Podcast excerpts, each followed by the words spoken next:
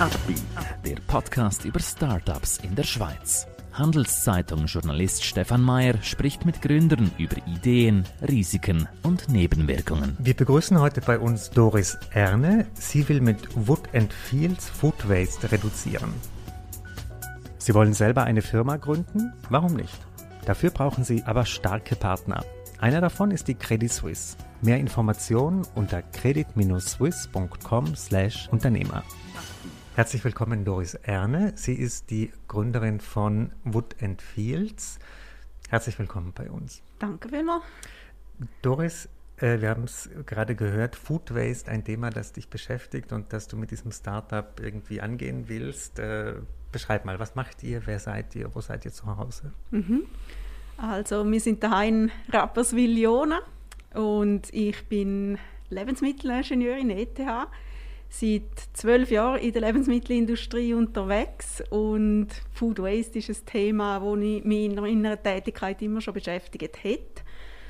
Und vor ja, jetzt bald vier Jahren bin ich auf das Thema Molke äh, gestoßen, also der Nebenstrom aus der Käseproduktion, wo in den meisten Fällen nicht für die menschliche Ernährung genutzt wird. Also zu drei Viertel gelangt äh, gelangt die Molke ins Tierfutter oder in die Biogasanlage, obwohl sie wertvolle ähm, Inhaltsstoffe hat, also Molkenprotein, Vitamin, Mineralstoff.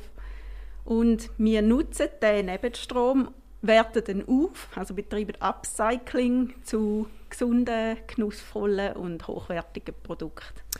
Genau, als ich einer Kollegin davon erzählt habe, was ihr macht, da war der erst, die erste Reaktion von ihr so ein bisschen, was? Molke? Wie kann, was, das verbindet sie irgendwie mit Schweinefutter oder mit anderen? äh, warum hat denn dieses, äh, dieses ähm, Material, dieses Element so einen schlechten Ruf? Ja, das habe ich mich auch gefragt, als ich mit dem Thema angefangen zu arbeiten und vor allem auch ähm, sage mal, außerhalb der Schweiz äh, sind sie immer sehr erstaunt, dass da mhm. in der Schweiz als, ja, als Abfall angeschaut wird oder zumindest als Nebenstrom eben. Ähm, es ist wahrscheinlich historisch bedingt, dass halt ähm, Käsereien immer gerade äh, Schweinmast noch nebenzu hatten, wo sie dann die Molke oder Schotten haben können verfüttern ähm, und ich, ich weiß auch nicht, äh, ja, da kommt wahrscheinlich das Thema Schweinfutter und ähm, kann ja geschmacklich nicht gut sein und so weiter ins Spiel und darum auch in der Schweiz nicht wirklich als, als genussvolles Lebensmittel wahrgenommen. Warum hast du dich denn genau für dieses Lebensmittel entschieden, für dein Startup? Was hat dich da so fasziniert? Also der Ursprung sind eigentlich die Molkenprotein oder auf Englisch Whey Protein und ich bin sportlich sehr aktiv, mein Partner auch. Und eigentlich war es mein Partner, der mich auf das Thema gebracht hat, weil er hat für die Sporternährung äh, gefunden, ja, es würde doch Sinn machen, zum Protein, so Proteinpulver oder Riegel oder so konsumieren. Und hat mich dann gefragt, ja, was, was würdest du mir empfehlen? Und dann habe ich mich angefangen, mit dem Thema beschäftigt und habe gemerkt, dass all diese Produkte in der Sporternährung Whey-Protein enthalten oder sehr viel, zu diesem Zeitpunkt zumindest, 2017. Ähm, und habe dann festgestellt, es ist nie, es ist nie ein Schweizer Protein und sehr auch intransparent, woher die kommen. So bin ich auf das Thema Molken gekommen und habe dann habe in der Industrie geforscht, wie, wie kann das sein? Wir sind ein Käseland, wir müssen ja viel Molken haben und wieso wird denn da nicht für Proteingewinnung genutzt oder einmal, ja, nicht mhm. auf wirklich ähm, effiziente Art und Weise. Wann hast du gemerkt, dass daraus ein Business entstehen kann, dass das auch vielleicht so einen richtigen Effekt haben kann auf dieses Thema Food Waste? Ähm, ja, am Anfang bin ich in Zweifel Ich habe einfach gefunden, das wäre sinnvoll. Es ist mir eigentlich aus der Sinnhaftigkeit oder aus dem eigenen Antrieb heraus, dass ich gedacht habe, ja, äh, wenn ich kein Produkt finde, dann mache ich halt äh, selber eins. Ich bin ja schließlich Lebensmittelingenieurin. Mhm. Und erst so mit der Zeit und vor allem, ja, ich sage jetzt so im 2019 oder so, ist das Thema Nachhaltigkeit, Nachhaltigkeit im Food und dann im letzten Jahr nochmal mehr äh, sehr zum Thema geworden. Und ich habe gemerkt, das ist, also das ist nicht nur bei mir, sondern bei sehr vielen anderen Leuten ein starkes Bedürfnis da nach Transparenz, woher kommt mein Food, woher kommen meine Lebensmittel, nach echter Nachhaltigkeit, nach Ehrlichkeit und ja, das, das können wir mit unseren Produkten alles bieten. Erklärst doch ein bisschen eure Produktpalette. Was ja. sind Sachen, die ihr anbietet? Ja, die ist noch sehr klein, die mhm. Produktpalette. Äh, was wir jetzt auf dem Markt haben, also seit einem Jahr auf dem Markt und seit Ende März auch in der Migro in den Regal oder in den Kühlregal, ist der Molke-Shake.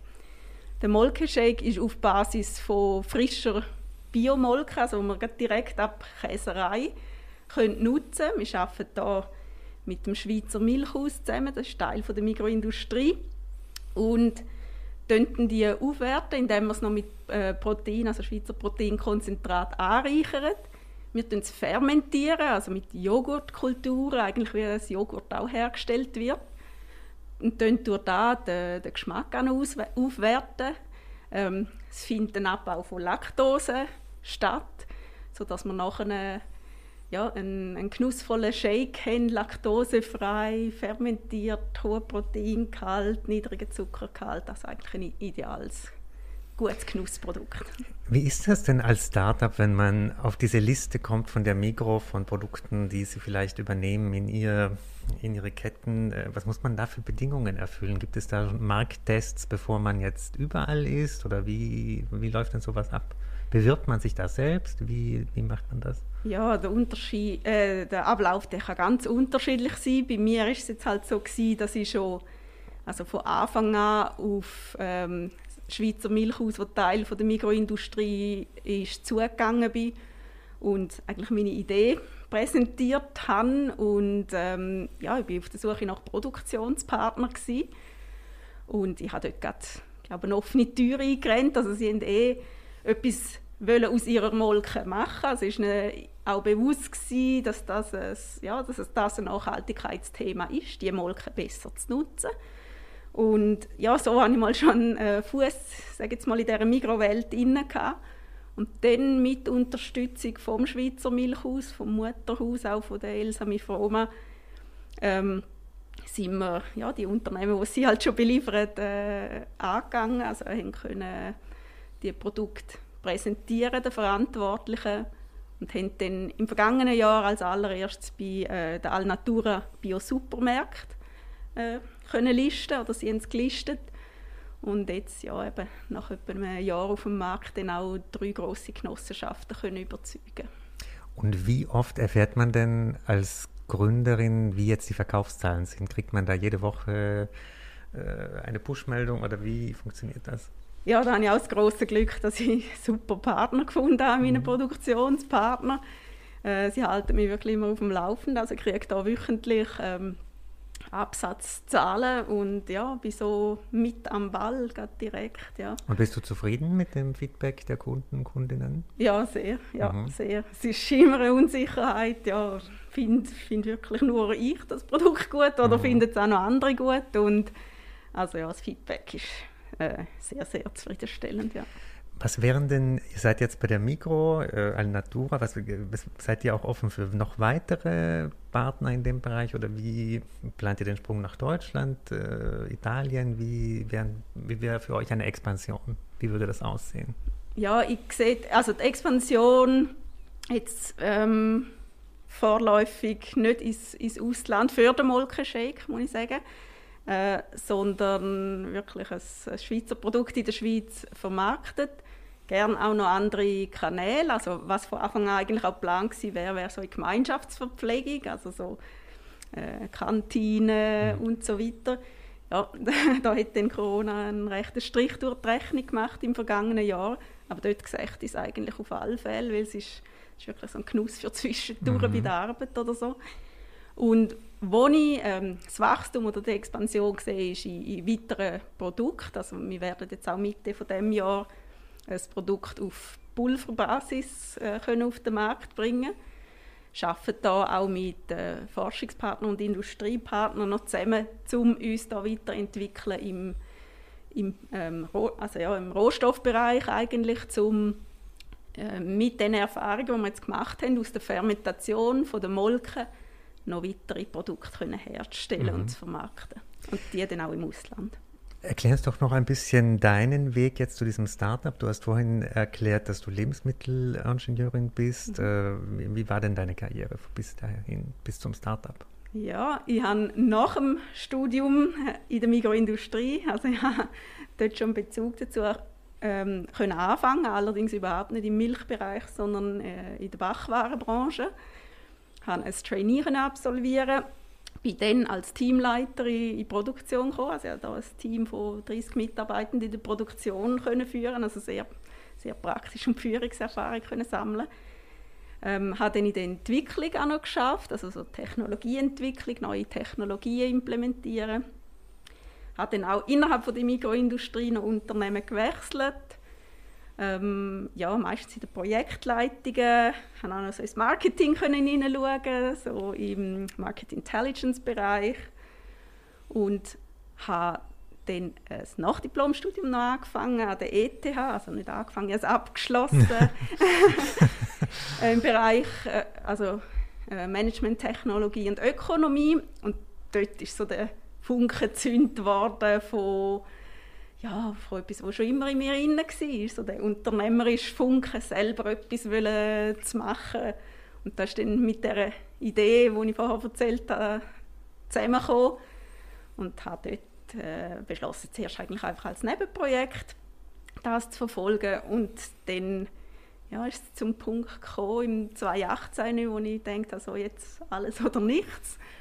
Und habe mich dann ja, mal vorläufig 100% auf mein eigenes Projekt konzentriert, habe gegründet, habe das Produkt auf den Markt gebracht und dann ja, 2018, 2019, 2020 dann auch einfach nebenbei noch geschafft, um ja, das Ganze zu finanzieren, weil äh, bis jetzt hat sich das noch nicht selber getragen. Also ich habe immer noch ein Einkommensausspruch.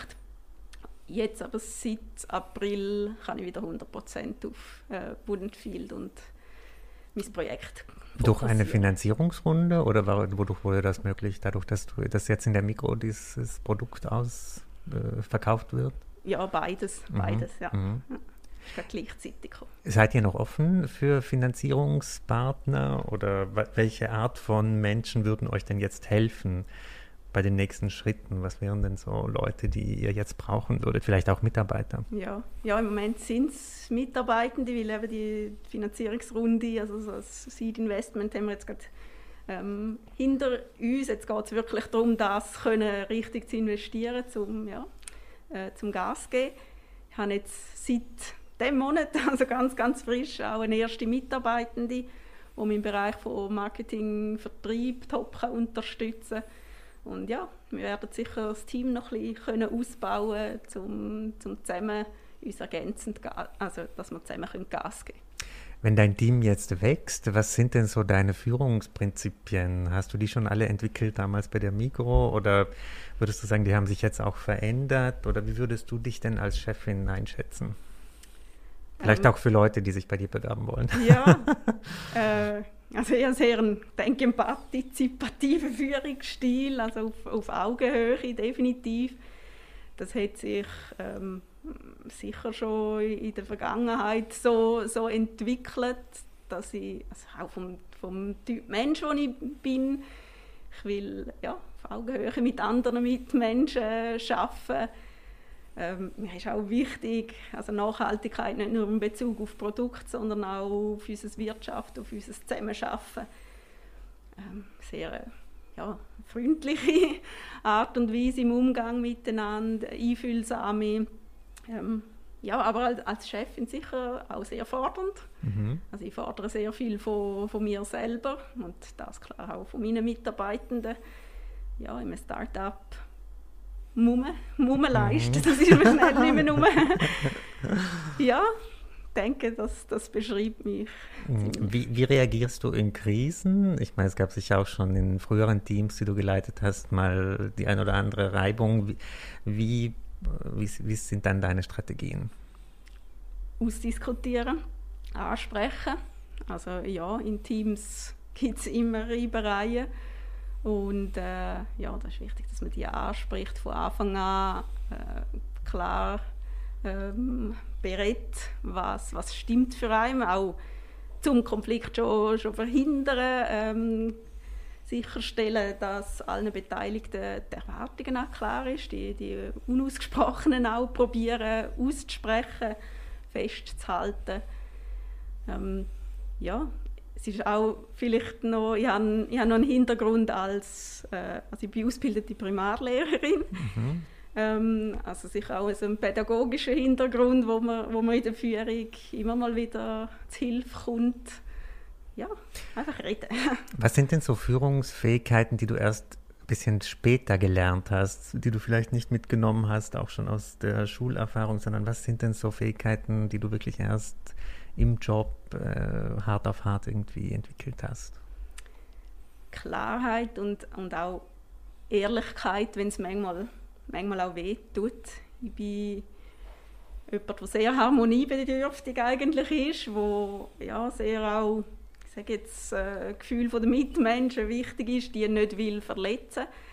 Aber manchmal ja, braucht es das halt einfach, mhm. dass man mhm. ehrlich ist oder dass ich ehrlich bin und, und sage, wenn etwas für mich nicht stimmt. Und da habe ich sicher müssen lernen, muss ich auch noch lernen. Da, da bin ich noch nicht dort, wo ich gerne wäre. Und eben Klarheit, auch Klarheit in der Kommunikation bin ich auch immer noch am Lernen, dass mhm. ich nicht um Sachen herumdrucke, wo ich ja, viel klarer müsste sagen, was ich, was ich erwarte und was ich möchte. Springen wir doch jetzt von der persönlichen Ebene von dir so ein bisschen auf äh, diese, diese Branche Food Startups Schweiz, Food Startup Szene Schweiz. Bist du da jemand, der sich da extrem vernetzt oder der sich da extrem informiert? Wie schätzt du das alles so ein bisschen ein, diese Branche, nenne ich sie mal? Ja, es ist halt, es ist ziemlich klein. Also die Foodbranche an sich ist ziemlich klein in der Schweiz. Man, man kennt sich, mhm. würde ich jetzt mal sagen. Gerade, ja, wenn man wie ich zwölf Jahre schon drin tätig ist und in so unterschiedlichen Firmen und Funktionen geschafft hat. Und die Food-Startup-Branche ist noch viel kleiner. Dort ja, kennt man sich auch. Ich schaue sich, also es ist mir auch wichtig, so ein Netzwerk aufzubauen und zu pflegen. Ähm, ich würde jetzt nicht sagen, extrem, weil ich ja, ich bin in Rapiona jetzt nicht gerade da mitten im, im im Geschehen von, von der Food Startup Welt. Also ich arbeite nicht in einem Coworking Space zum Beispiel. Aber ja, ich suche gleich immer an den Events, die es gibt, den Austausch. Ähm, ja, im Moment äh, viel auch einfach online mit anderen Gründern, so im Erfahrungsaustausch. Mhm. Was müsste sich denn ändern in dieser Lebensmittelbranche Schweiz, dass es auch für Startups so ein bisschen attraktiver wäre oder dass sich noch mehr bilden könnten? Ist genug Offenheit da? Ist genug Bereitschaft da zu investieren? Wie siehst du das? Es ist halt, es ist wirklich nicht sehr attraktiv für Investoren. Mhm. Also äh, wenn Food-Produkte involviert sind und nicht irgendwie Food Tech oder Retail Tech oder so, äh, ja, weil unser ganzes System ist, ist, ist kaputt, sage ich jetzt mal. Also im, im Food ist, äh, ist man nicht bereit, zum, zum faire Preise, sage ich jetzt ganz offen, zu zahlen. Also es ist finanziell nicht, nicht spannend und auch ja, als, als Gründerin, wenn meine Orientierung eine Profitorientierung wäre, wäre ich wahrscheinlich nicht im, im Food oder sicher nicht im, im Food, im Produktebereich tätig. Durch da ja, müsste sich an unserem System als Ganzes etwas, etwas ändern, dass man, ja, dass man faire Preise zahlt, auch als Konsumentin und als Konsument, um ja, es auch wieder attraktiv, sage jetzt mal, für Produzenten zu machen, gute Produkte, qualitativ hochwertige Produkte zu produzieren, dass das auch attraktiv wird. Aber es gibt ja schon so ein bisschen ein Umdenken, nicht bei den in der Bevölkerung, dass man sagt, eben vielleicht auch jetzt mit Corona, man hat jetzt so gemerkt, man kann das nicht beliebig weiterdrehen, immer dieses äh, billiger, schneller und so weiter. Also es gibt da schon ein bisschen einen Wandel, oder? Beobachtest du das auch? Das sehe ich auch so, mhm. ja, dass da in letzter Zeit viel passiert ist, auch noch viel passieren wird, viel passieren muss. Und in der Schweiz sind wir eh auf hohem Niveau am Jammern, wenn ich da mit zum Beispiel Gründern oder so in Deutschland auch rede. Ähm, Zahlungsbereitschaft sicher noch höher in der Schweiz für gute Produkte. Es ist im Wandel, aber ja, es geht, es geht ein bisschen langsam. Mhm. Also es müsste, müsste noch viel mehr passieren. Doris, herzlichen Dank für deinen Besuch heute bei uns und ich wünsche dir ganz viel Erfolg beim Aufmischen dieser Branche, beim Vorantreiben dieses Mentalitätswandels auch bei den Konsumenten und Konsumentinnen. Danke Herzlichen dir. Dank. Merci vielmals. Ein Podcast der Handelszeitung.